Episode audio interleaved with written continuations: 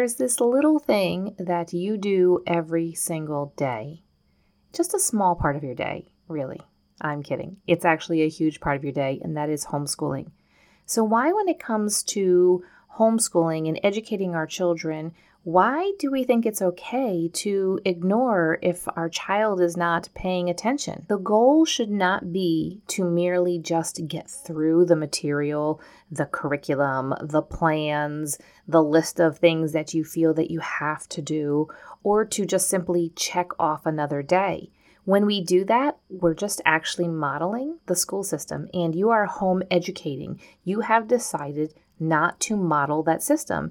And you have decided to educate your children at home in a family atmosphere.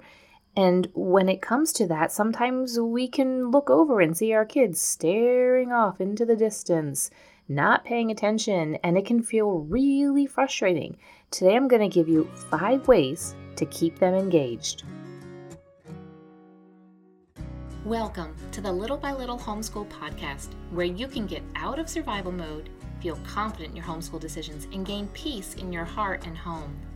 I know that when we plant our feet firmly in this season of life and embrace our homeschooling, motherhood, and homemaking, we will thrive. I truly believe that we can do this from a place of peace and joy, all while growing a ton of contentment. And while we're at it, Mama, let's deepen those relationships with our children and love these years we get to pour into them. If you're ready to create beauty, seek simplicity, and live intentionally, homeschool mama, then close up that lesson book, let the kids go play, and let's have an authentic conversation. You have been around your child long enough to know when they are zoning out even if this is your first year of homeschool, you can recognize when there's just nothing there. You're like, hello, anybody home? They're not paying attention. You've completely lost them. And we recognize and see this in homeschool day after day after day. And I actually had my 18 year old recently say to me something we were just joking and talking about stuff, and my younger kiddo might have been there too. And he's like, No, I don't have a problem with education. I just didn't like school. And I was like, ooh, that kind of hit me because I know that I am actually guilty of this as well, unfortunately. But let me just give you this glimmer of hope. It still turns out okay. So I, I'm guilty of this. And I remember putting so much effort into the homeschool. I was so excited about it. And every Sunday I would sit down and I would do some prep for the week. And there was just high hopes and expectations and so much I was looking forward to and a lot of planning and just like, yeah, this is going to be a really good week. We're going to have some really good days. And then only to find that my kids, and I will add this, mostly my boys, not even paying attention and they were not even being able to recall anything afterwards. Now, I'm not into big into quizzing and, you know, what did you learn today? That's too big of a question for kids. But even with promptings, they just didn't even they, they weren't engaged, and that's the point of what I want to talk to you about today is not just being able to memorize facts and regurgitate them because again, that's school. And knowing that we, as a homeschool mom, you and I, we can't teach them everything. You can't teach them everything there is to know. So that's okay. None of us can. Hopefully, that lifts a weight off of your shoulders. Your goal needs to be to give them a sampling of things and lay that foundation. So, today I want to talk to you about this five ways that I have discovered to keep kids engaged in your homeschool and in your lessons and having them pay attention. Because what I find is that when you put so much time and effort into it and you're so focused, and this is so important to you to carry through with your plans when it comes to homeschool, and then they're not paying attention. They can't remember anything that you did. It's as if nothing even happened that day. And it leads to frustration for you, it can lead to anger, and it can most definitely lead to burnout. And my hope is that today, this podcast episode is something that you recall, that you are engaged, that you remember afterwards, and are able to start applying some of these different ways today. And if not today, maybe tomorrow. Okay, maybe grab a pen and paper, write these down And maybe it's just one or two that really sticks out to you and you just start doing those. This sometimes it can feel overwhelming when you're given a list, and it's okay to just start with one and then make your way through it. That you're making you're making changes, you're making progress, you're making a difference here. So it doesn't matter if you start with one or you start with all five. Okay, so number 1 that I have is to respect their age. If you have a 5-year-old, you need to respect the age that they are 5 and they are going to be engaged to the level that a 5-year-old can be. Now there can be a spectrum of maturity and interest in different subjects. And then if you have a 10 year old, you're going to expect them to be engaged and paying attention as a 10 year old, not as a 15 year old, because then when they're 15, you're going to expect when 15. Now, recently I heard something, and I don't know the studies, I don't know how. You know, how much to base this upon. And so it just might kind of put a little bit of a bug in your ear and give you a way of thinking about it.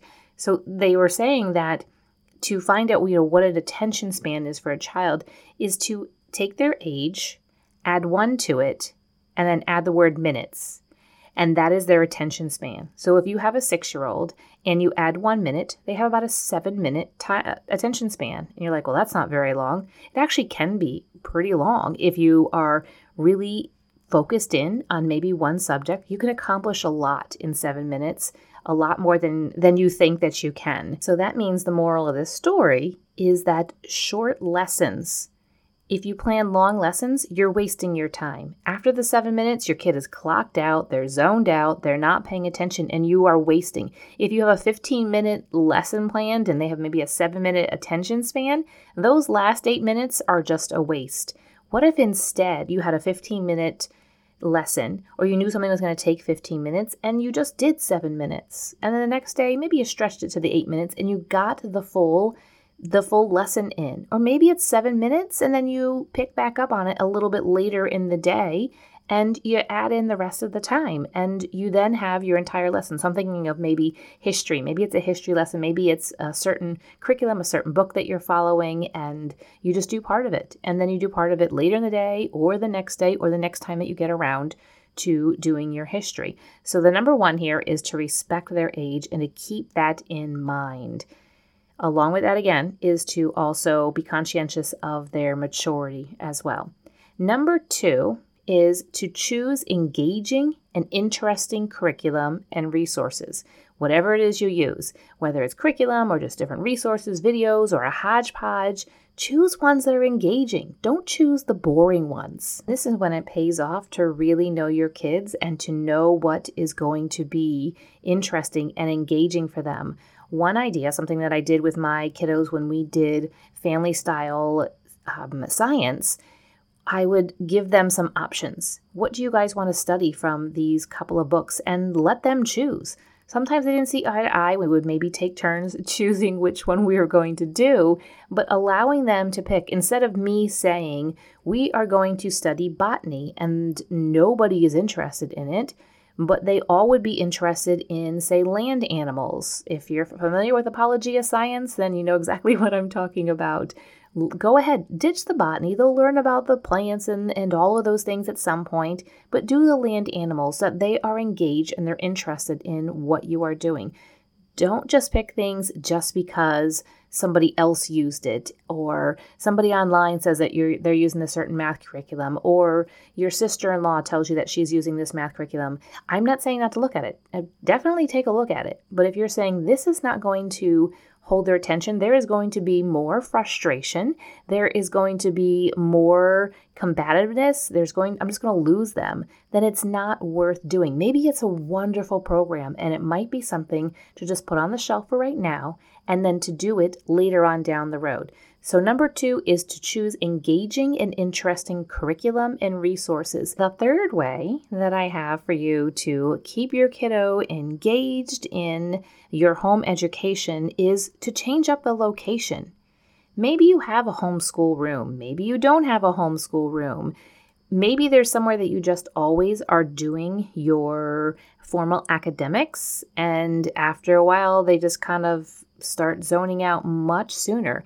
It's because the area maybe isn't refreshing. And it doesn't mean that it's a bad place. It doesn't mean that your central hub for your homeschool is necessarily someplace that you need to completely change up. And I did do an episode, I'm pretty sure I did. I will drop it in the show notes if I did, about how to set up a homeschool area and one that's going to serve your family for this homeschool year. But change up the location. Maybe you usually sit at the dining room table, or maybe you have a formal homeschool area, or maybe you sit in the living room and you're just noticing that your kiddos are becoming just they're they're disengaging they're not paying attention they are becoming more resistant to conversations and to reading and to learning and to the lessons sooner than they had been well maybe the location isn't very fresh for them if it is still nice weather where you are take the lessons outside this is something i love to do in the fall and in the spring and i'll sometimes even hear we're doing morning time just the other day outside and my kid was like, It's a little cold out. I was like, Well, grab a sweatshirt. There's the solution. I was like, Anytime we can get outside, especially outside, outside perks everybody up. The fresh air, especially if it's a little bit cool, can really be refreshing. And I just have found for my kids just doing out, going outside, and sometimes you can think, Oh, that's that'll be distracting.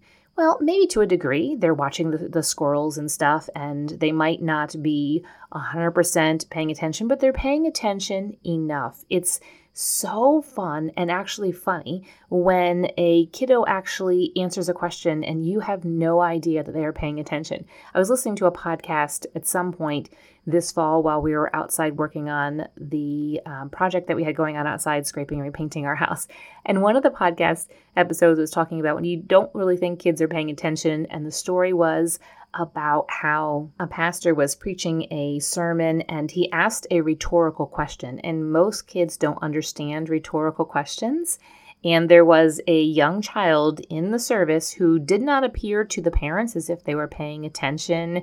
They were just they were they weren't being they weren't causing a ruckus or anything. They were just sitting there drawing or coloring or something. And the pastor asked a rhetorical question and this child just answered out loud in the middle of the sermon. So that was that's actually pretty funny. And I feel like I've been at church services and that has kind of happened. And it doesn't mean that you can sometimes think a child isn't paying attention and they actually are and so being outside is a really great way. And I don't promote a lot of multitasking because I don't think that we can do multiple things really well. But watching a couple of squirrels running around in the leaves while you're reading a history lesson, or you're doing a read aloud, or you're reading poetry, or you're talking about a science uh, experiment, doesn't mean that they are not paying attention. They might actually surprise you with the fact that they're kind of engaged in something else and but they're actually also listening. So I highly, highly, highly suggest changing up the location. Get a little bit of fresh air. Maybe it's a little bit stuffy in the room that you're in. Open up the windows, move to a different room, go outside if you can. And you might notice a big difference in how much they are engaging. I would keep things moving with my kids. They could do some of their stuff at like our home base if we had a homeschool room or a homeschool kind of location, but then we would do morning time in the living room together. We'd go outside, and I found that by keeping us moving to a certain degree, refreshed our brains and got us a bit more on track. Which leads a little bit into number four, and that is hands on learning. And we can talk a lot about hands on learning and being at home, but I want to tie in something different when I talk about hands on learning. And I want to talk about field trips because these are some of the best ways to actually learn something, especially when it comes to history and science. When you can go to historical sites or locations, or you can just be where something has happened, or when it comes to science, getting out there, maybe going uh, somewhere on a field trip, somewhere that maybe, I don't know, it could be with whatever, that they study science there or it's outside in nature. When we can get out to those places, those are the things that your kids are going to remember those lessons even more. And the way that you can tie it in, think about this. You go somewhere on a field trip, maybe it's a nature hike, maybe it is to a fort from the Revolutionary War, or maybe it is a science laboratory. And then you come home and you can do your own follow up. So, even let's say, for example, you go to a zoo and you see a lot of animals, and then you come home, you can do a follow up. Listen to what your kids are talking about. Maybe they're talking a lot about the elephants or the lions. Maybe they're talking about the penguins, and you can then create your own type of lessons. I know sometimes we can be a little bit worried about how can we really do that. Check out some books from the library, watch some videos on YouTube do some type of follow up. Have them draw some pictures. If they're able to write and formulate things, have them do a little bit of writing about it. So this is all that's also part of hands-on learning because they went and they saw and they experienced something and then afterwards you can do more of a follow-up. Sometimes we feel like with field trips that we have to do a lot of work beforehand and sometimes when we do go places it can be really beneficial to do some type of research and to do some type of studying beforehand so they fully understand what they are seeing and what they are experiencing. But don't forget about the back end of that when you come home. And I'm not saying that day because we know that on a field trip day, we come home, usually everybody is done with the day. I'm talking about the day after and the following days afterwards, talking about it more and discovering and going deeper into things that they are really interested in. It comes to your field trip. And the last thing I want to mention the last way to keep your child engaged in your homeschool plans and your homeschool lessons and the resources and all the amazing things that you have created. And if you are struggling, if this is an area you're struggling with cre- creating and and finding those amazing resources that are going to align with you, this is what we get to do together and clarify your homeschool. And maybe you find some resources that you're like, these are amazing. And then you actually start to do them and you're like, this is not the right fit for us. We get to do that together also and clarify your homeschool. But number five is that I want you, as the homeschool mom, to be excited about learning. Be excited about homeschooling. I know that it can feel overwhelming. I know that as the homeschool year goes on, the novelty and the freshness of it starts to wear off on us, and we start to think about all the other things that maybe we could be doing with our time, and we begin to become just more lackadaisical, we'll say, when it comes to getting our the great plans and the resources that we want to actually use. If you're not excited about your homeschool, then your kids aren't going to be excited about it. If you are not excited about learning, then your kids aren't going to be excited about learning. Now, maybe you are studying something with them that they're really interested in. So let's go back to the science. They chose the land animals, and maybe you know a lot about these because your kids are young and it's just very basic. And you know a lot about these land animals, and you're not really learning a lot of new things. Well, still, still be excited for them because of their excitement, but let them also see that you're learning new things on your own too. Maybe you're learning some new recipes in the kitchen, or maybe you're learning some new way of decorating. Maybe you're learning some uh, in a Bible study or diving into a certain book of the Bible that you've never studied. Let them see that you are excited to learn because that right there will catch on with them. But while you are actually doing some lessons with them, you're doing the formal academics that you feel is the right fit for your family. If you're just reading it, yawning, kind of falling asleep, bored to death, that conveys to them that we just have to do this and have to get through it so mom can check off that day on her box and then we get to go ahead and go and play. But the point, the goal is that we want our kids, you, I know you do, you want your kids to love learning and to create, you want to create that love of learning in them so that you know when you have that love of learning, the learning never stops. I feel like you probably are feeling like I am as well. Let's create this next generation. Now, my kids are a little bit older. They're probably, I think they're considered Gen Z. Is that it? Like the tail end of it would be my youngest. And I don't even know what the next generation and the next generation is called. But let's create something different. Let's make a turnaround. I'm trying to make a turnaround here with Gen Z. And if you're part of Gen Z, no offense or anything, just as a whole. I mean, I'm a Gen X and there were so many stereotypes and i'm like that's not really me at all. Now as i've gotten older i'm like yeah okay that's kind of how i do approach things. It is kind of funny when you see just you know reels and, and things like that on instagram you're like oh mm-hmm, yep that's how i would approach it. But i'm focused on raising kids that are going to be different in Gen Z. You focus on raising your kiddos that are going to be different in their generations. Let them be the ones that are making this shift and this change where school isn't necessarily what we see as the only way to education. That we can do this on our own and make this shift and this excitement to be able to learn about this amazing world that God has created and to be able to make an impact in the lives of those that are around our children as they get older. And you get to be a part of that. And your excitement for that is something that will take hold. They will catch on to that and it will continue. So, what do you think? I feel like these five ways are pretty doable. Let's go over them one more time, real quick. Number one is to respect their age, two is to choose engaging and interesting curriculum and resources. Number three was to change up the location. Number four is to focus on hands on learning, and I put an emphasis upon field trips and then the follow up afterwards.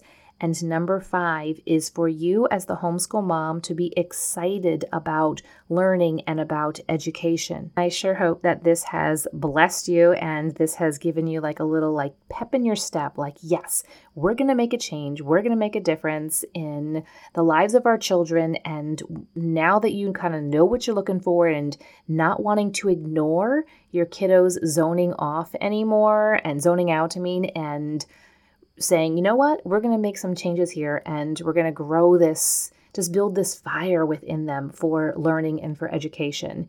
And if you are sitting there right now completely stumped and you are feeling overwhelmed by this process, I really hope to see you over in Clarify Your Homeschool because we're going to work together on all of this and so much more. And you'll walk away from Clarify Your Homeschool. You never have to walk away. You can stay in it for a very, very, very long time. I have really enjoyed the moms that have been in for a few years and being able to watch their growth and watch their change. But together we will work on one of the huge things is deschooling and all of this right here is a part of deschooling, and it can take a long time for some of us to deschool. I still have flashbacks to things. I'm like, no, no, no, you have to think differently. We're not in school anymore. And that is a huge component of Clarify Your Homeschool and just changing the mindset and the approach that you have when it comes to educating your children at home. It's so important, and that is really the basis of Clarify Your Homeschool and the ability to make that shift and that change and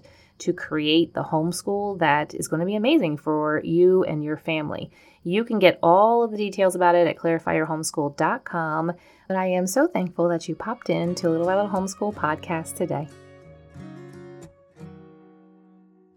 If this podcast has encouraged you, the number one way you can thank me is to leave a written review on Apple Podcasts. I love to hear how this show has impacted you. So if you could hop over and do that, I'd be so grateful. While you're at it, take a screenshot of this episode and share it with your friends to encourage them. You can also find me over on Instagram at Little by Little Homeschool.